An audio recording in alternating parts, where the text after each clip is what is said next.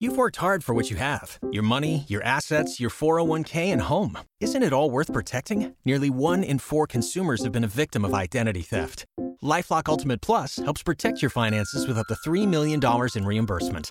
LifeLock alerts you to identity threats you might miss, and if your identity is stolen, your dedicated U.S.-based restoration specialist will work to fix it. Let LifeLock help protect what you've worked so hard for. Save 25% off your first year on LifeLock Ultimate Plus at lifeLock.com/slash-aware. Terms apply.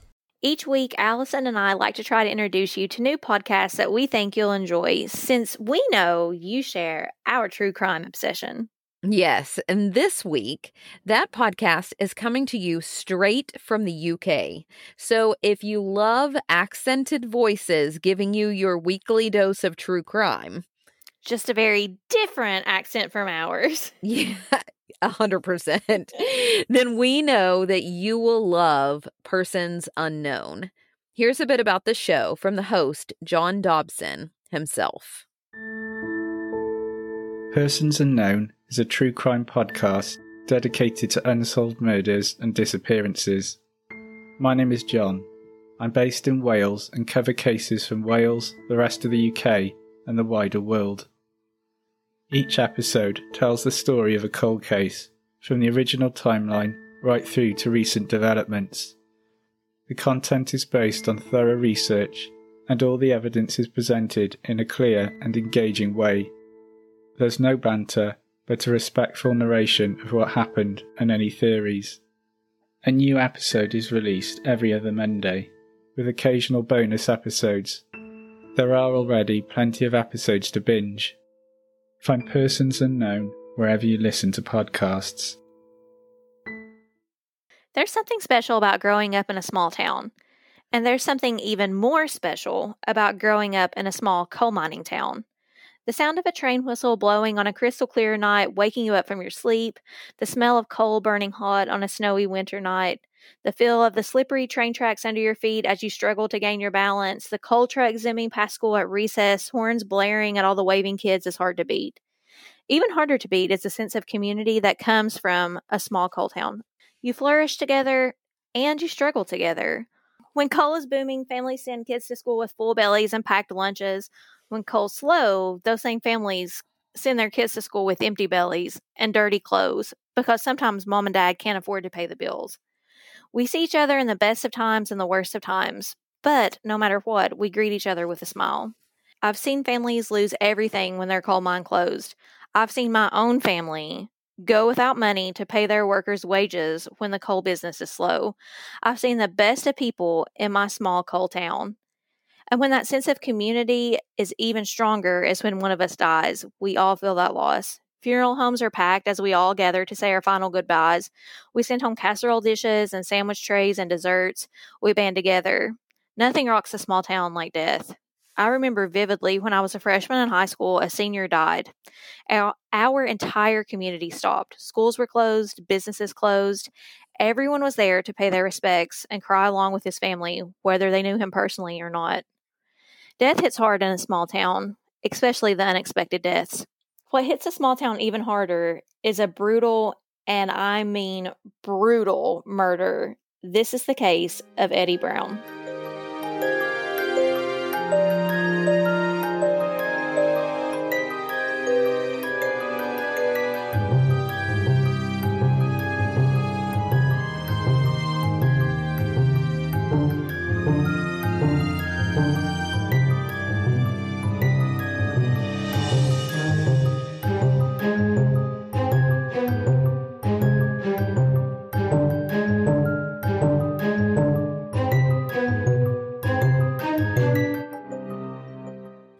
Welcome to Coffee and Cases, where we like our coffee hot and our cases cold.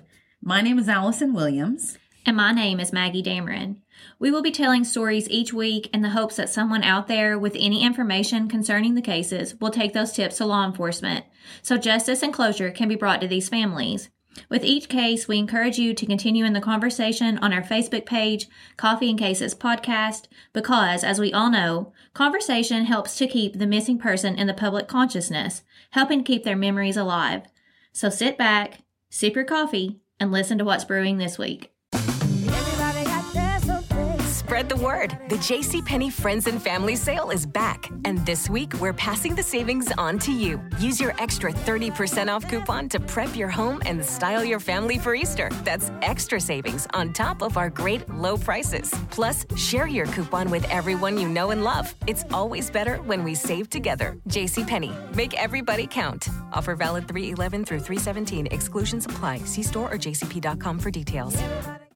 Okay, Allison, it's our favorite time. Yes, it is shout out time.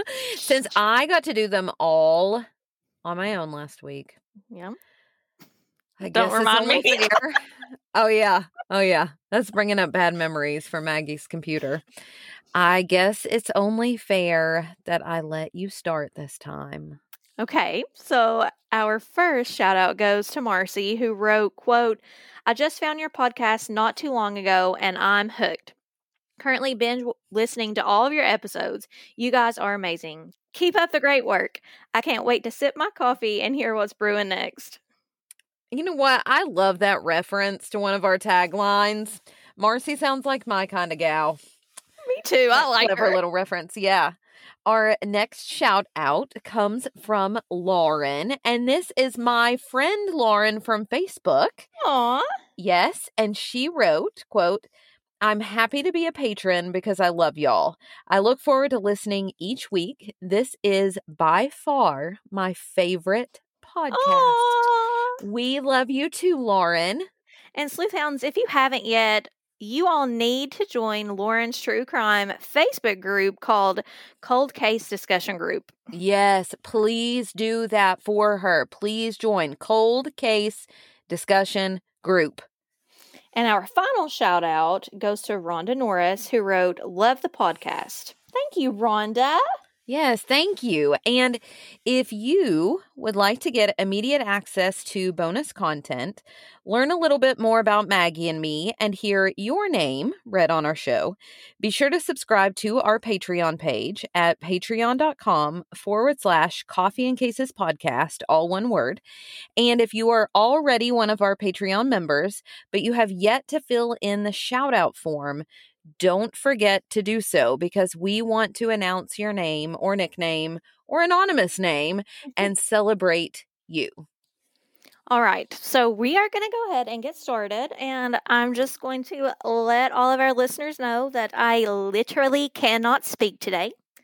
In the introduction and the shout outs alone, we have more edits from my voice than we typically have for an entire episode. This is true. So, just going to let It's y'all know ahead we of all struggle at times. Yeah. So Words are hard. this is just one of those times. Okay, anyways. So today's case takes place in Kincaid, West Virginia, which is a super tiny small town, Like, probably one of the tiniest that we've Oh, talked about. okay. Um, it's ex- an extremely not that any of our cases aren't sad, but this one Mhm. is sad. And I'm not sure if it's because like the town is so small or if it this case happened nearly 30 years ago, but like part of the reason it's so sad is that this case hasn't received a lot of attention. There were like maybe four or five articles that I were like I was able to find. Most of them all used the Crime Stopper article, which is going to be the one I reference the most, to write their Mhm. articles. And then there were no podcasts that covered this case. And like one maybe 20 minute long like YouTube video that I found. Wow. So this is when we say we cover lesser known cases, we cover lesser mm, known cases. Yes, yes. And as I mentioned, Kincaid is a tiny town. So small, in fact, that when you Google Kincaid, West Virginia, like the Wikipedia entry is like two Three paragraphs. sentences. Yeah, it's like very tiny. The population is only around like 620. Oh, okay. So small. And this is Yeah. like super similar to the size of my hometown. Mm-hmm. And they are similar in more ways than just population because Kincaid um, and Virgie, where I grew up, were both founded around the same time, and they both flourished when the coal industry was at its high. And like Mm. since then have kind of been struggling a little. Mhm. Um, this town was actually like erected or whatever you would say when the Kincaid family moved from old, like an old Virginia, and settled in West Virginia. Okay. Um, and they were like Scottish and Irish, which is Mhm. super prevalent in Right. Appalachia. This area of the country. Yeah. Yep. And so they, even to this day, the Kincaid family is a prominent family in this town. Like they've stayed there. Okay. And I think the article I read on Crime Stoppers summed up Kincaid, um, West Virginia, the best. It says, to a stranger passing through, Kincaid seemed the quintessential small neighborhood. The central features of the community were churches, the post office, a small store, and a Seneca station. Several churches in the community still held old fashioned suppers in their whitewashed wooden buildings where members congregated to strengthen their faith in, the face of a changing world. Men still gathered at the Woods Quick Mart to trade hunting stories and share community gossip.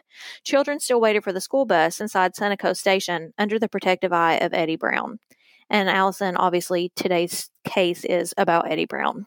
Okay. So, two notes. Okay. Number one, do you know what? I have lived my whole life and said Sunoco. Is it Sunoco? I have no idea. Like, because the video that I watched, said What? Sunoco. yeah. I've always my whole life said Sunoco. Well, to me, I wanted to say Sunoco. I have no idea. We're so, calling it Sunoco. listeners, if you know how to pronounce that gas station, please tell us because I wonder if this is like tomato tomato Or I wonder envelope if, envelope. or I wonder if my brain is just so fried from teaching today that I heard the wrong pronunciation of No, this I- gas station. I I honestly have no idea. But uh, the other side note that I wanted to make is yeah, this town sounds very quaint and like it is steeped in tradition Mm-hmm. and a strong like you mentioned in your intro like a strong sense of community. So obviously this Eddie Brown was like a protector, Yes, right? If he- they're if he's watching over the kids.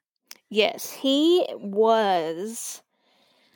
I feel like just from what I've read, a huge part of this town. Like Mm, one of those like fundamental people when you think of a Mhm. small town. mhm. You know? Who everyone knows. Yes. Eddie was at the time of this case 72 years old and he had been a lifelong resident of the town and he was known to bring a smile to everyone's face he wasn't super tall he was like five foot ten inches so like pretty average um, Mhm. he weighed about 250 pounds so Okay. a lot of the kids and some of the stuff that I've read that are now adults, obviously, but said upon like first meeting Eddie, they were kind of intimidated because he's like, you know, kind of like this husky, Mhm. brute looking of a man. well, especially for little kids too. Right. Yeah. Yeah. But he didn't have a single mean bone in his body. Oh. I read that his sweet smile and his warm eyes would unravel any type of like this sense of like intimidation that you might have and like Mhm. reveal this loving and gentle heart that Mm. was the essence of Eddie. Mhm. So in 1992, Eddie was a staple at the service station that I mentioned earlier where he worked. And he actually worked there for 14 years prior to 1992. Um, and he actually worked super long hours, like sometimes 14 hours a day, but on average around 12 hours a day. Gosh, that's a lot. It is a lot. And like you would think, like, because at first when I was reading this, like, uh, this, this isn't so much of a thing now, but like, I feel like when we were younger, the like greeters at Walmart, you know, Mhm. that had like the little stickers. Mm-hmm. they were always like old people. Mm-hmm. And it always made me so depressed to think that one day, like, I might not have enough paid into retirement that I would have to be like a Walmart right. greeter, which is still possibly true, but you Right. know. And like that's kind of what I thought of Eddie. Yeah. Like he's like, he struggling. need money? Yeah, Yeah. and he needs money. But according to like the, the four articles that I read, um, Eddie wasn't hurting for money. Everyone that knew Eddie, and believe me, Allison, everybody in this town knew Eddie, Mm-hmm. knew that he actually carried a large wad, and we'll talk about how large that is, of cash in his right shirt pocket. Why would he carry it there? I feel like that's like, well, one, you're in a small town. And two, I just feel like that's such a generational thing.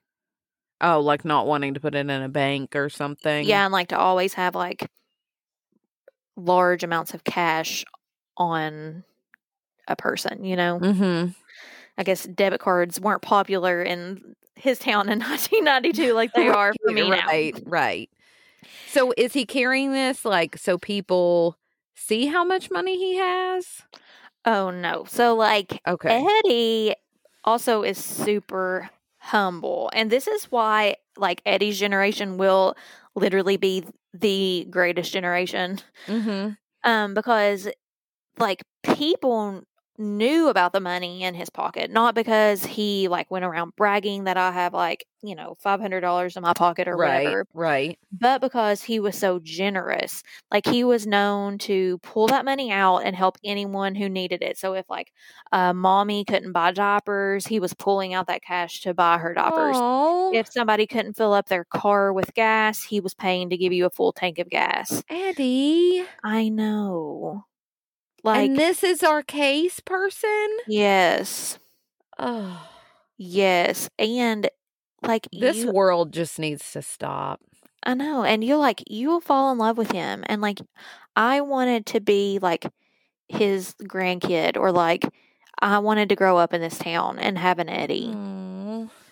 because he just seems seemed so just at his core good. Mm-hmm. And he lived a very simple life. I read that Eddie still at this time lived in the family home with his younger sister. And Allison, I'm sure you have gathered that why Eddie worked at the service station he worked at. It wasn't for the money, obviously, but he it's worked because I guarantee you that's where everybody comes. Yeah, he worked there for the people interaction. Mhm. I because- I could totally see that. Right, because he's a helper. People went there. He wanted to be somewhere that he could help people if they needed help at like the gas station. It was Mhm. like I'm sure as in most towns there's like, you know, a like a hub of activity and I feel like that Mhm. was probably where the majority of the gossip and everything was spilled was in this service station. Mhm. And one thing that was really sweet about him is that he actually like watched over the children. They would come, the ones that rode the bus that, you know, picked them up near there, they would come into the service station in the early mornings to escape the cold or the rain or whatever. And he would like be there to watch them, give them a piece of candy, Aw. greet them in the morning, you know, just being like literally A the kind best person. person. Yeah. And um, he actually reminds me, this is a little off topic, of this man that I grew up knowing from my church. Mhm. Um, his name was Johnny, and he always had a smile to offer or like a tight squeezing hug if you needed one. He was Mhm. like the type of man you respected because his presence almost demanded you to respect him. uh-huh. Like, you know what I mean? yeah. He was a colonel in the U.S. Army. He was in World War II. He was in the Korean War. And like to me, growing up, like Johnny was the definition of what a man should be. Aw. Like a deacon in church, like just everything. And like he was known for like mailing you letters, letting you know he was praying for you, slipping cash into your hand during church when you were starting a new semester of college and saying, This is for your books. Aw. I know. And he would like during like the welcome him and like where people were shaking hands, he'd like sneak a piece of candy in your hand when he shook your hand. I love that. The best type of person. And I really think that Eddie was the same. Someone to Mhm. like leave a lasting impression on every single person that he came in contact with. Right. You've worked hard for what you have your money, your assets, your 401k, and home. Isn't it all worth protecting? Nearly one in four consumers have been a victim of identity theft. Lifelock Ultimate Plus helps protect your finances with up to $3 million in reimbursement. Lifelock alerts you to identity threats you might miss. And if your identity is stolen, your dedicated US based restoration specialist will work to fix it. Let Lifelock help protect what you've worked so hard for. Save 25% off your first year on Lifelock Ultimate Plus at lifelock.com slash aware. Terms apply. So, as I mentioned, obviously, most of my research came from just a few articles. So, I actually use Crime Stoppers the most because, like I said, the majority of the other ones also used this Crime Stoppers article. So, Mhm. Right.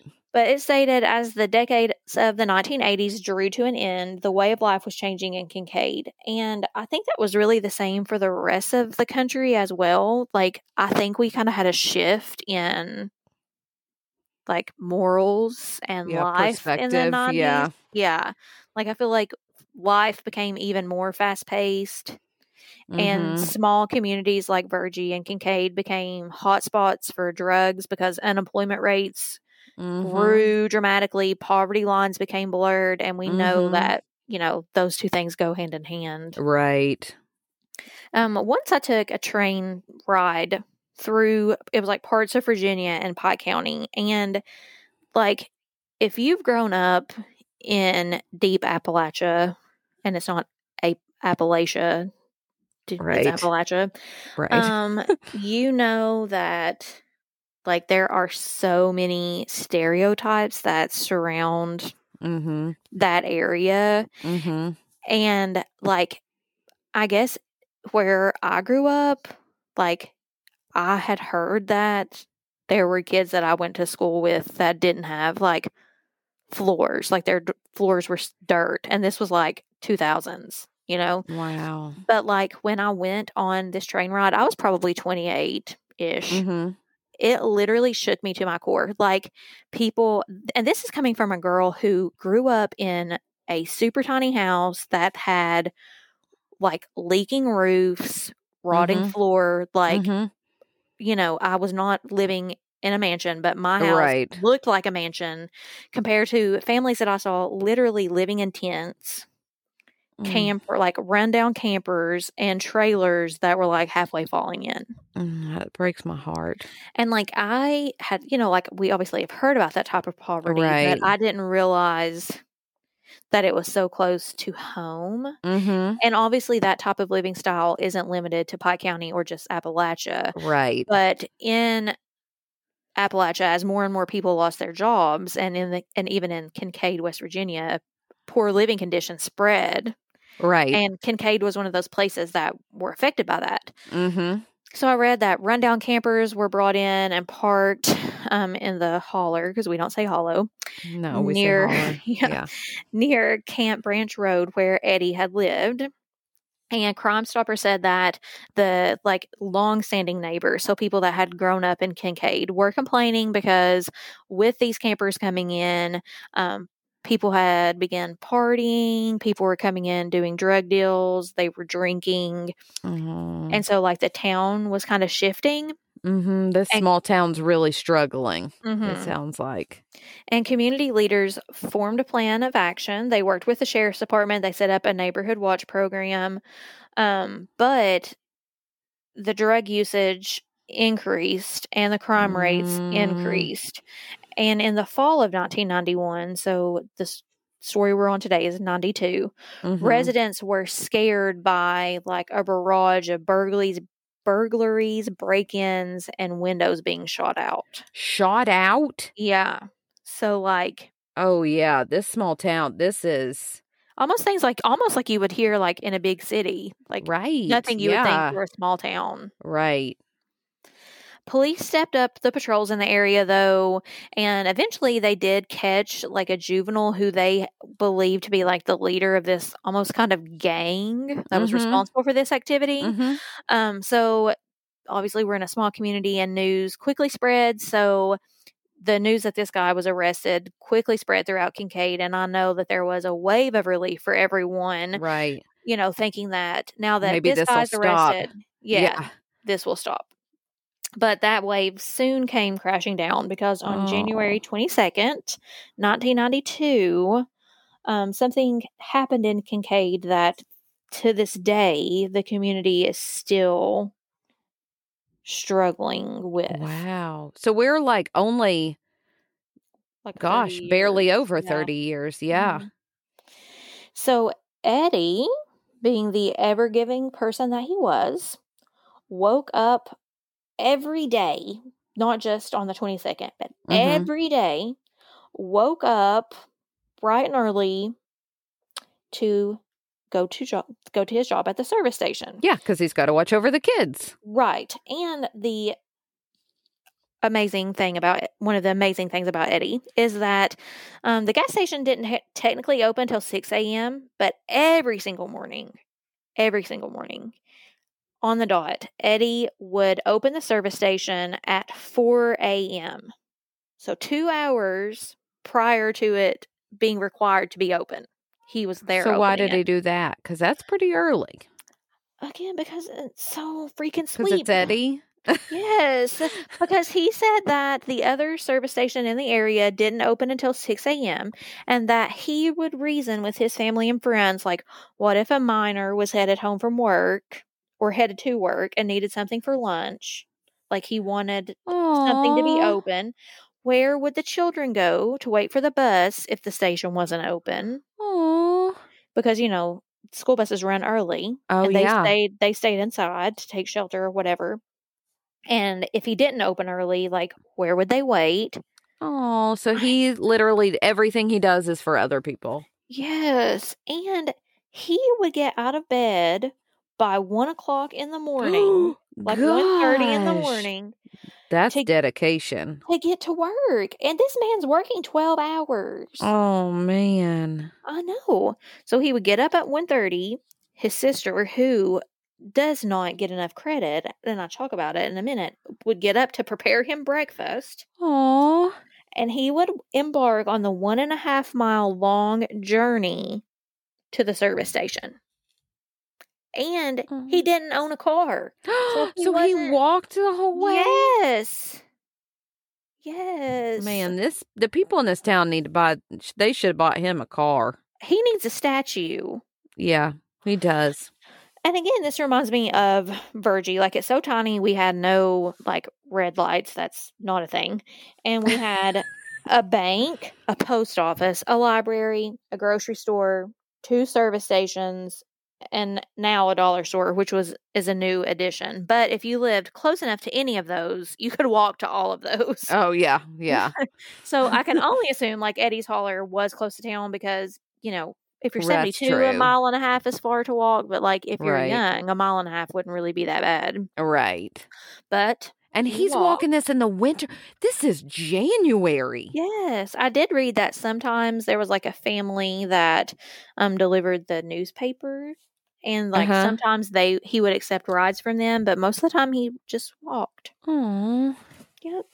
And that morning, Eddie left his house, and it was brutally cold that morning. He left in a hoodie with the hood up, a jacket that also had a hood, so he had that up, his little pants, and also a baseball cap to kind of keep the wind from being able to get to his face. mm-hmm. He grabbed his flashlight and went out into the dark with his little flashlight lighting the way to set out on foot to his job. Wow. Yes, and like I said, I want to give Eddie's sister some credit because I love my brother. But Mhm. I don't think that I would have woken up before 4 a.m.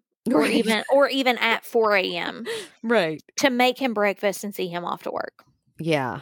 Like I just would have been like, grab a Pop Tart, peace and blessings, have a great day. like, Peace and blessings to you. yeah, don't Yeah. wake me up. Yeah. This is like a whole family of givers. yes. So And she did that every morning that he went to work. Like that, the January 22nd just wasn't a special morning. That was every day. She would do that for him. God bless the Brown family. Yes. Their mommies and daddies raised them right. Mm-hmm. So she fixes him breakfast. He goes off to work, and she would later recall that as normal, she went back to bed because, yes. yes, exactly. but on her way to her room, she thought she heard muffled voices outside. Oh no. I'm brushing it off like as if it were nothing because again, it's 1:30, you're probably sleep deprived. Like we got a new puppy, sleuth hounds, and so um this morning at like 5, she started crying. So of course, Anthony walked her because he wanted her, so he gets to walk her when it's five o'clock in the morning. And then I was like, just like just let her sleep in bed for the hour before we have to get up to go to work. Right. Which Yeah. was a mistake because she threw up on me. Oh no. So I had to get up and take care of that. And then I was like, you know what? It's 30 more minutes. I can still sleep. Like I'm going back to bed. so Yeah. like Yeah. I'm sure like me, she was like, you know what? I'm just going to bed. That was It's nothing. nothing. yeah, Yeah. it's fine. Right. But I think now she probably wonders if she had gone outside to check on what she heard, would things have turned out differently? Oh no. And neighbors would also go on to recall being like jarred out of out of their sleep by dogs barking, which was out of the norm because the only person stirring in town would have been Eddie, and no dogs barked at Eddie because he's Eddie. Because he's Eddie Yeah. and everyone loves him, even Yeah. animals. Yeah. And so they too are left to wonder what would have happened if they had only gone outside to check what the dogs were barking at. Oh no. Within just 30 minutes of leaving home, something went horribly wrong on Eddie's morning commute. In that short 30 minute time frame. So we guesstimate that he his sister thinks that he left home around two o'clock in the morning. So within 30 minutes, so we're right around 2.30 Okay. someone acted so violently that it ended the life of the ever giving and loving Eddie Brown. Oh no. See, I don't want him hurt and then to know that it was violent. Yeah. And it's very sad the way that he dies, I think. Oh no. I don't think I'm prepared. I know. This, like, old people, I love old people. Like, there's just something about them I think is just so sweet. Mm-hmm. And, like, this just, this story, and all of our stories are sad, but, like, old people are right up there with babies. Like, Right. protect the old people. Our story picks up. So remember, we're in that like 30 minute time frame Okay. when the former service station owner, Esley Bills, saw Eddie unlocking the service station. And he would tell investigators that Eddie almost had like this deer in headlights look. That's weird. And he just like chucked it up to thinking maybe like his car coming unexpectedly down the road had maybe startled Eddie because it's like 2:30 in the morning, right? Okay. And so he just keeps going on towards home, um, but would obviously later feel a twinge of regret. Um, he did tell investigators that he glanced at his clock and noticed the time was 2:39 a.m. So almost, you know, we're within that 30 minute time period. Oh goodness. So we he at least makes it to the service station, but he looks Startled. dazed. Yeah. Okay. And like the whole time frame will also kind of come into question. okay. So the Marshall family regularly traveled throughout Kincaid at that time of night because they delivered the newspaper. Oh, Right, so- makes sense. Yeah, and they had grown accustomed to seeing this um, service station open on their Mhm. return journey because Eddie was preparing for the coming day. Mm-hmm. So they're on their way home. Um, but this morning was different. So instead of the service station, like the lights being turned on, there's a warm glow welcoming people. Um, it was in complete darkness, which is not how it's supposed to be. Right.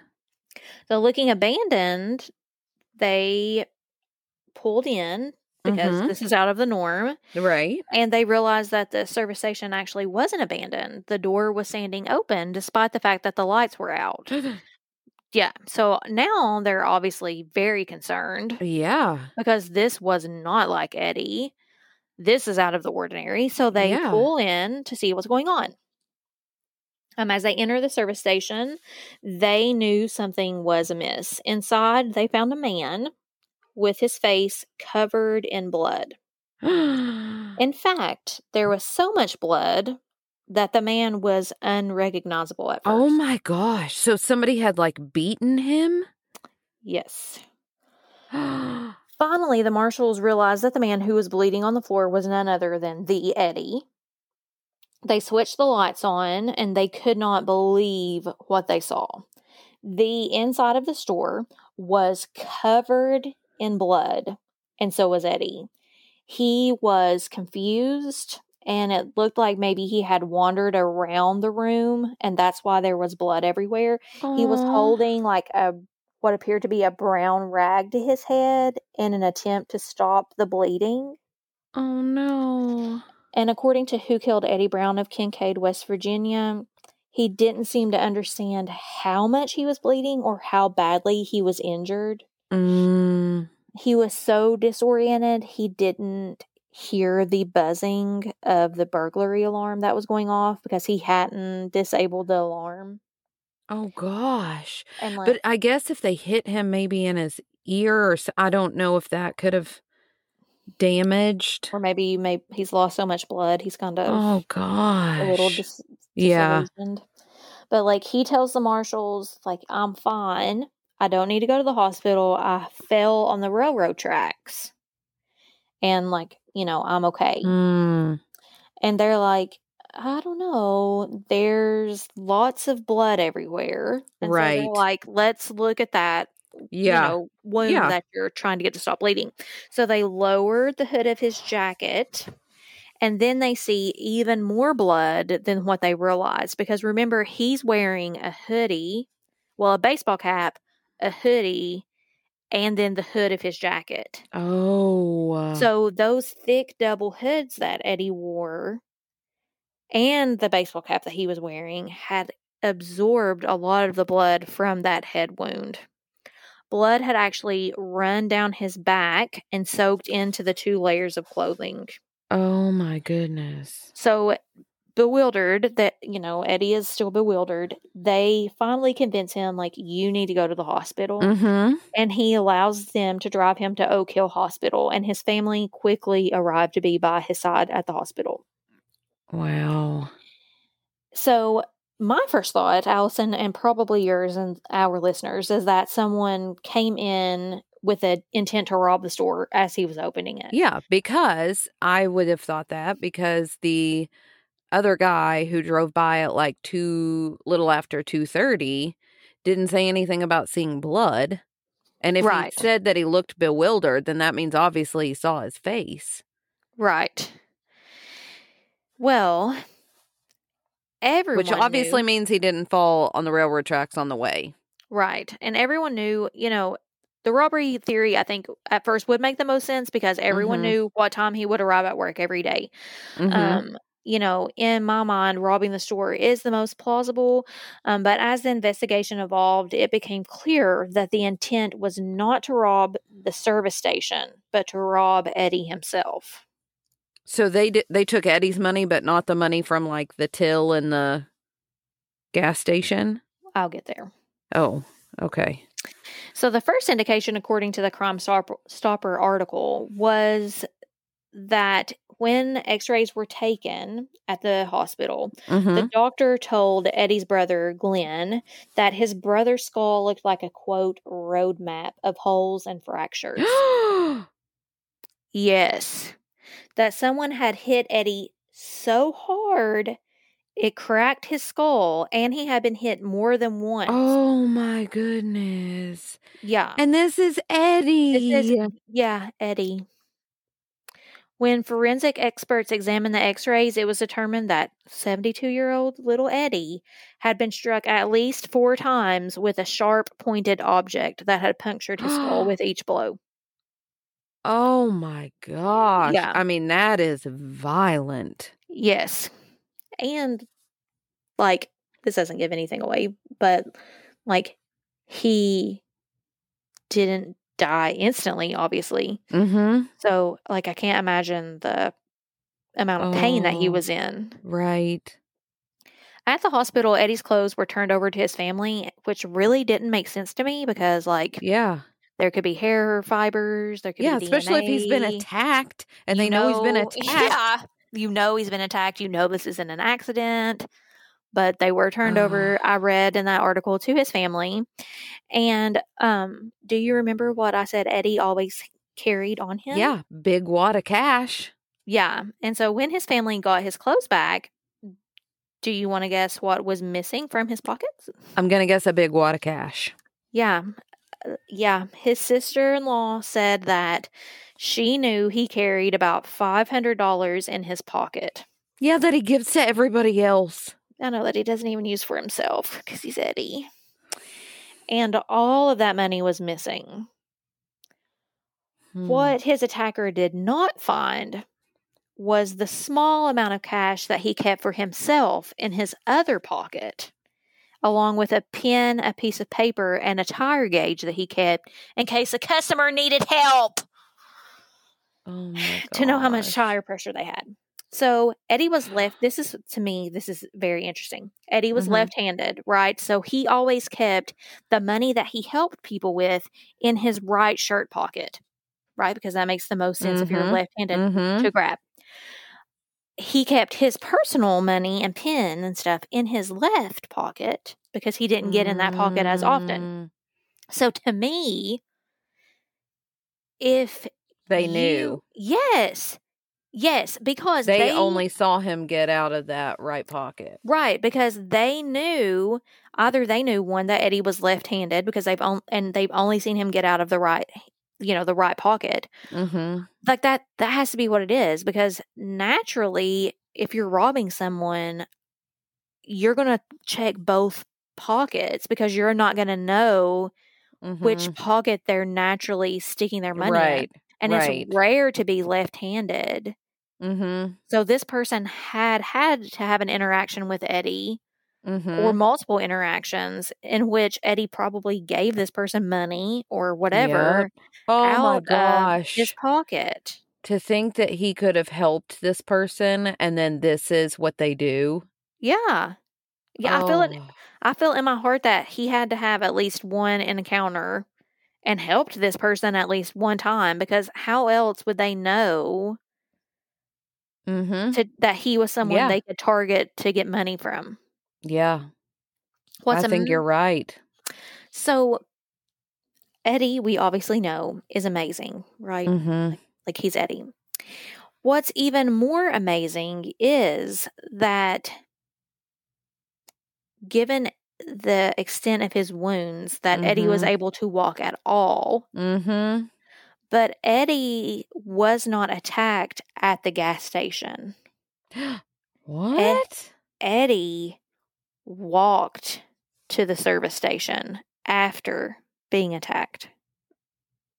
Oh my gosh. Yeah. But then mm, I don't know about that sighting at two something then. Yeah, that's how Do you come saying. back to that? Yeah. Okay, yeah. Because I'm not feeling that. Yeah. We come back to it. Okay. Um, so investigators first believed that Eddie was attacked during a robbery of the service station, Mhm. but the fact that no money, as you mentioned, was taken from the like you know cash register or Mhm. whatever, Mm-hmm. only money taken directly from Eddie, um, opened their eyes to other possibilities.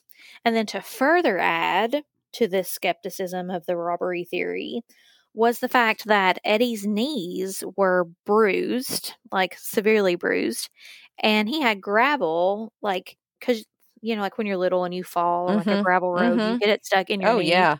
Yeah. So he had gravel stuck in his knees and in like the material of his trousers. Mm. So, And there's gravel by railroad tracks and you know where there wasn't gravel? at the gas station. At the gas station. Mm. So, could it have been that he was attacked? Because, I mean, there's a railroad track that runs right through where I grew up. And so, a lot of the times when we would walk, my mom would walk me home, like I would beg to walk on the railroad tracks because I was obsessed with trying Mhm. to balance on the, like, you know, Mm-hmm. the balance beam, I called it. Mm-hmm. So could it have been he was maybe walking on the railroad tracks that night and someone was there to attack him on the railroad tracks. Mm. We know that the blows to his head came from behind. So investigators speculated that he was hit and then fell to the ground. Thus the bruising and gravels in his knee on his knees Mm. because And he could have been disoriented from the very first hit. Yeah, and like he said he tripped over the railroad tracks and Yeah. tripping over them after being hit the first time is probably all that he can remember. Mm-hmm. So really that him saying that makes sense to me. Mm-hmm. Waiting on a tax return? Hopefully, it ends up in your hands. Fraudulent tax returns due to identity theft increased by 30% in 2023. If you're in a bind this tax season, LifeLock can help. Our US based restoration specialists are experts dedicated to helping solve your identity theft issues. And all LifeLock plans are backed by the Million Dollar Protection Package. So we'll reimburse you up to the limits of your plan if you lose money due to identity theft. Help protect your information this tax season with LifeLock. Save up to 25% your first year at LifeLock.com slash aware. Even more evidence was found to support this personal attack theory because his flashlight, that the one he faithfully carried to like light his Mhm. way to work, was found the next morning by his neighbors, and the flashlight was found only about 75 feet from the Browns' property. Oh, so he didn't make it far at all. No. And the lens was broken and cracked as if the flashlight had been thrown violently to the ground. You now, never oh, now it makes sense. The muffled voices, the dogs barking. Yeah. And, you know, I never read in the like one article basically that I found Right. um what they named the official crime scene, but I feel like that would almost have to be it. mm-hmm. Sadly though, like Eddie is admitted to the hospital. He never regained full consciousness. So he was never able to recall and relay to investigators what happened the night he was attacked. So we're Mm. just kind of forced to make our own determinations. So he's like alive for a while, but he can't like remember anything. I'm assuming like a completely unresponsive type alive right now. Mm. Crime Stoppers did say that despite the fact that Eddie was a large man, even though he was old, right, he was a large man, Mhm. and he could have attempted to fend off any attack that he would have seen coming from the front Oh yeah. because he was still pretty healthy, but he had Mhm. no defensive wounds. Oh. So somebody obviously did come up behind him in the darkness, struck him not once but four times, and he had no time to fight back. Mm. Another question was one that you brought up, Allison, and that is the time frame. Right. We don't really know for sure what time Eddie left home because his sister told investigators that he typically left home between 2 and 2:30. Remember he's up at like what do we say 1:30? right. And we know he lived a mile and a half away, which isn't a super long time, but like for anybody to make it walking a mile and a half in like 30, what was it, like 39, 36 minutes, something like that, is not very possible, especially if you're Right. 72. Yeah. Yeah. And if Bill saw him that morning, you know, Just a few minutes after Yeah. 2:30. it would not be possible for him to have walked that far. So there's only two things, right? Either someone gave him a ride, which seems unlikely because surely they would have noticed that he was hurt and would have taken him to the hospital, Right. or we have some time somewhere is mixed up. I just, but hmm, here's why I still struggle with this sighting. Because I feel like if this person noticed Eddie enough to say, like, oh, this is abnormal, he looks disoriented, then that's something we talk about memory all the time. That is something that you would remember. Mm-hmm. You know what I mean? Mm-hmm. But if he looked at Eddie at all in the face, he would have seen blood. Well, I'm wondering, like, because I didn't read what time the Marshall family went by. Was it Mhm. closer to 4 a.m.? So, had he been there almost two hours and that's why he was so covered in blood? Like, Mm. did the man that passed him bills, um, was that so soon after the attack that it, the blood hadn't had time to like soak through all the layers that Eddie had on? Mm, maybe. So, maybe that like the time in between the two Right. sightings was longer than what we want to think that it was. Yeah. Yeah. Because then again, but okay, even still, we're assuming that he walks a mile and a half injured in like 36 minutes or whatever it was. Which is wild because that's not very long. And you would assume if someone did drive him to the gas station, not realizing that he's hurt. I mean, I Mhm. guess maybe they just didn't know him and they thought they picked up like a senile old man who was just really Mhm. confused. Mm-hmm. like if that had happened, you would want to say if they heard this story on the news or read it in the paper that they would come forward and say like, Oh "Holy yeah, crap, I I gave him a ride." Yeah. But nobody came forward and said that. Hmm. Eddie's family pulled their resources and offered a reward for information regarding Eddie's attack. Obviously, Allison, we're in a small town, so rumors quickly started pouring into the tip line at the station. Um, investigators did track down every single lead, and the Browns Wow. did continue to push for answers and urged people to come forward, but not. There wasn't a lead I read that really gave any substantial information to investigators. I'm guessing though that most people believed it was one of the newer people to town. Oh yeah, many suspected that it was like the frequent visitors to this new like party camper scene near Eddie's home who had attacked him. Um, you know, people do crazy things when they need And- drug money. Parties might be winding down or still going at 1:30 in the Oh. morning. Yeah, I hadn't even thought about that at the time he would be walking. Mm-hmm. And if you're needing your next buzz and you pass sweet Mhm. little Eddie Who you you- know has cash. and you typically wouldn't hurt him, but you're tweaking or you need money because you need to get high, Mm-hmm. he would be a very easy target Mm-hmm.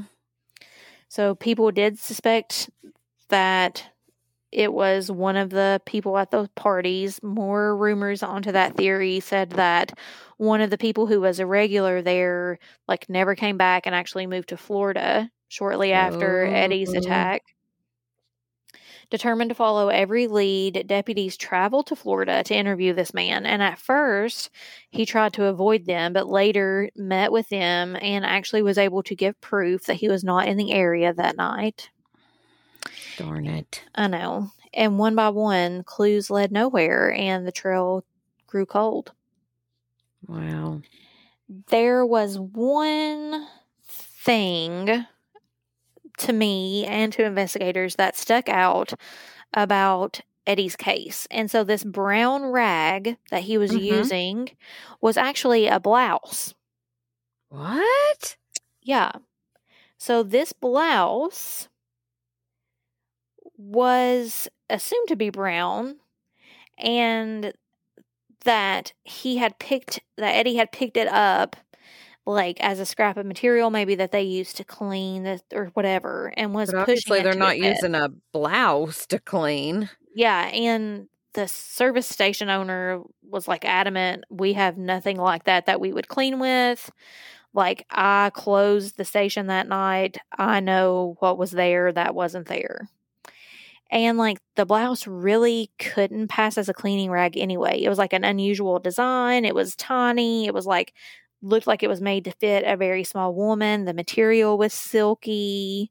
Like not anything you Mhm. would use for cleaning. Hmm. So I feel like somebody should be able to easily identify this Mm-hmm. blouse. Like more questions come to my mind now. Yeah. So like how did Eddie get this?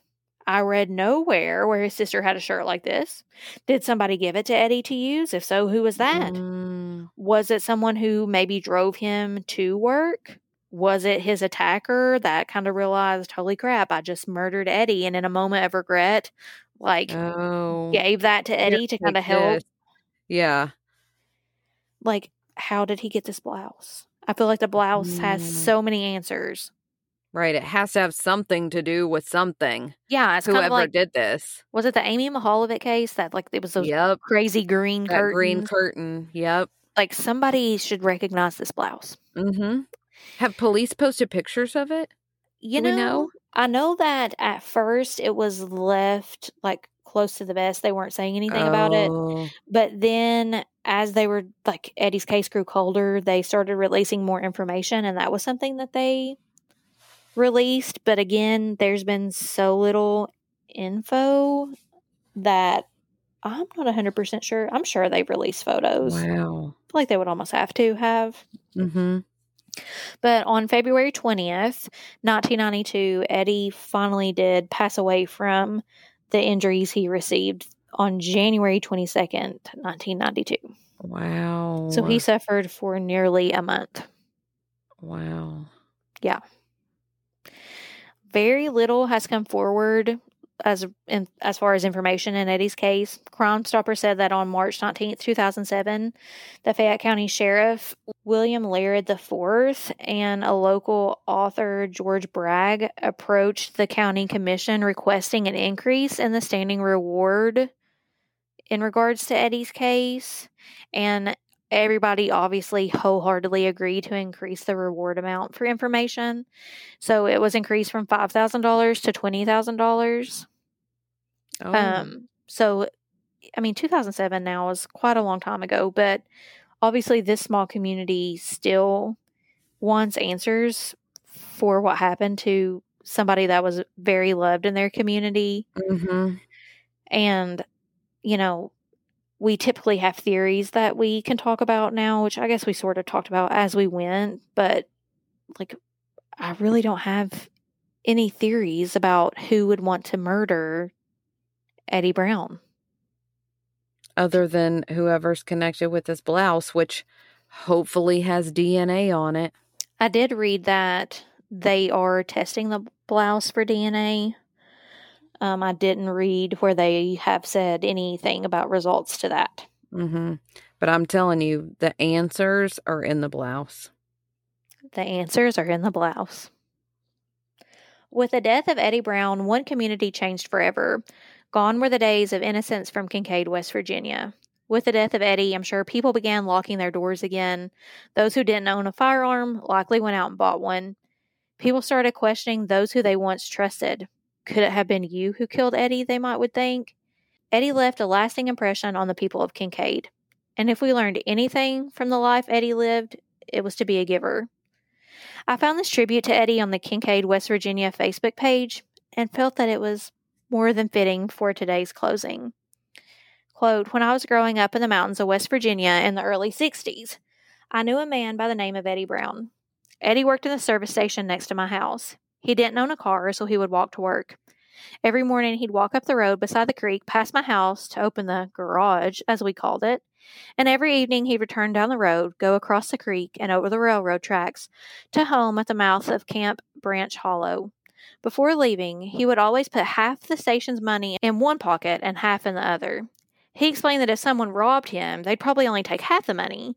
He seemed to me to be a bear of a man as he lumbered past my house in the early morning mist.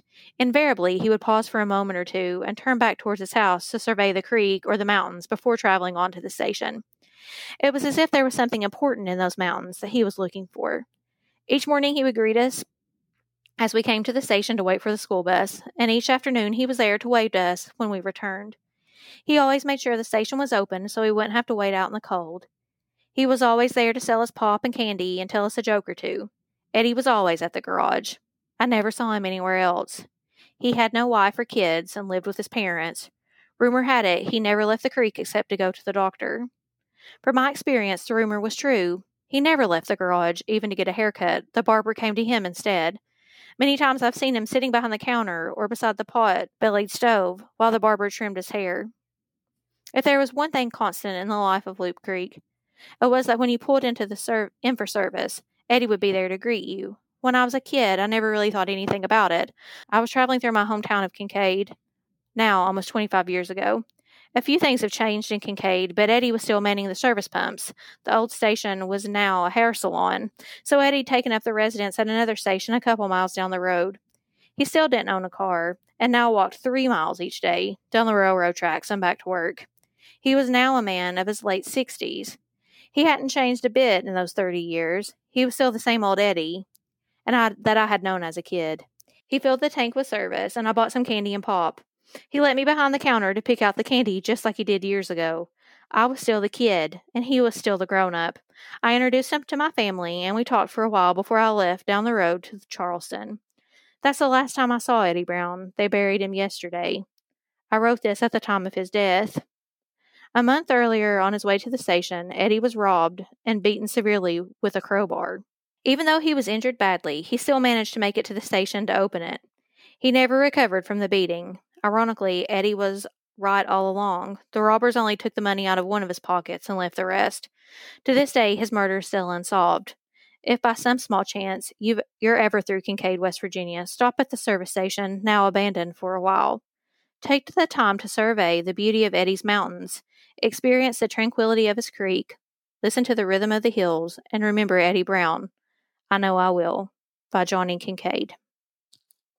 If you have any information concerning the murder of Eddie Brown, please contact the Fayette County Sheriff's Department at 304 574 4126 or Crime Stoppers at 304 255 7867. Crime Stoppers will pay a reward up to $5,000 to the tipster who provides information that leads to an arrest of the persons who murdered Eddie Brown. Again, please like and join our Facebook page, Coffee and Cases Podcast, to continue the conversation and see images related to this episode. As always, follow us on Twitter at Cases Coffee, on Instagram at Coffee Cases Podcast, or you can always email us suggestions to coffeeandcasespodcast at gmail.com.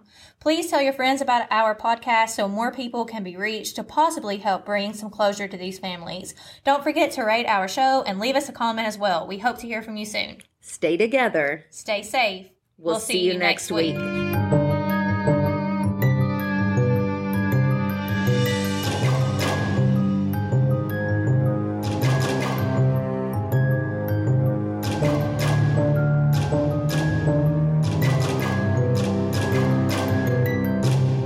Worked hard for what you have your money, your assets, your 401k, and home. Isn't it all worth protecting? Nearly one in four consumers have been a victim of identity theft.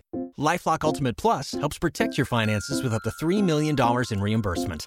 Lifelock alerts you to identity threats you might miss. And if your identity is stolen, your dedicated US based restoration specialist will work to fix it. Let Lifelock help protect what you've worked so hard for. Save 25% off your first year on Lifelock Ultimate Plus at lifelock.com slash aware. Terms apply. Everybody in your crew identifies as either Big Mac Burger, McNuggets, or McCrispy Sandwich. But you're the filet fish Sandwich all day. That crispy fish, that savory tartar sauce, that melty cheese, that pillowy bun. Yeah, you get it. Every time. And if you love the filet of fish, right now you can catch two of the classics you love for just $6. Limited time only. Price and participation may vary. Cannot be combined with any other offer. Single item at regular price. Ba da ba ba ba.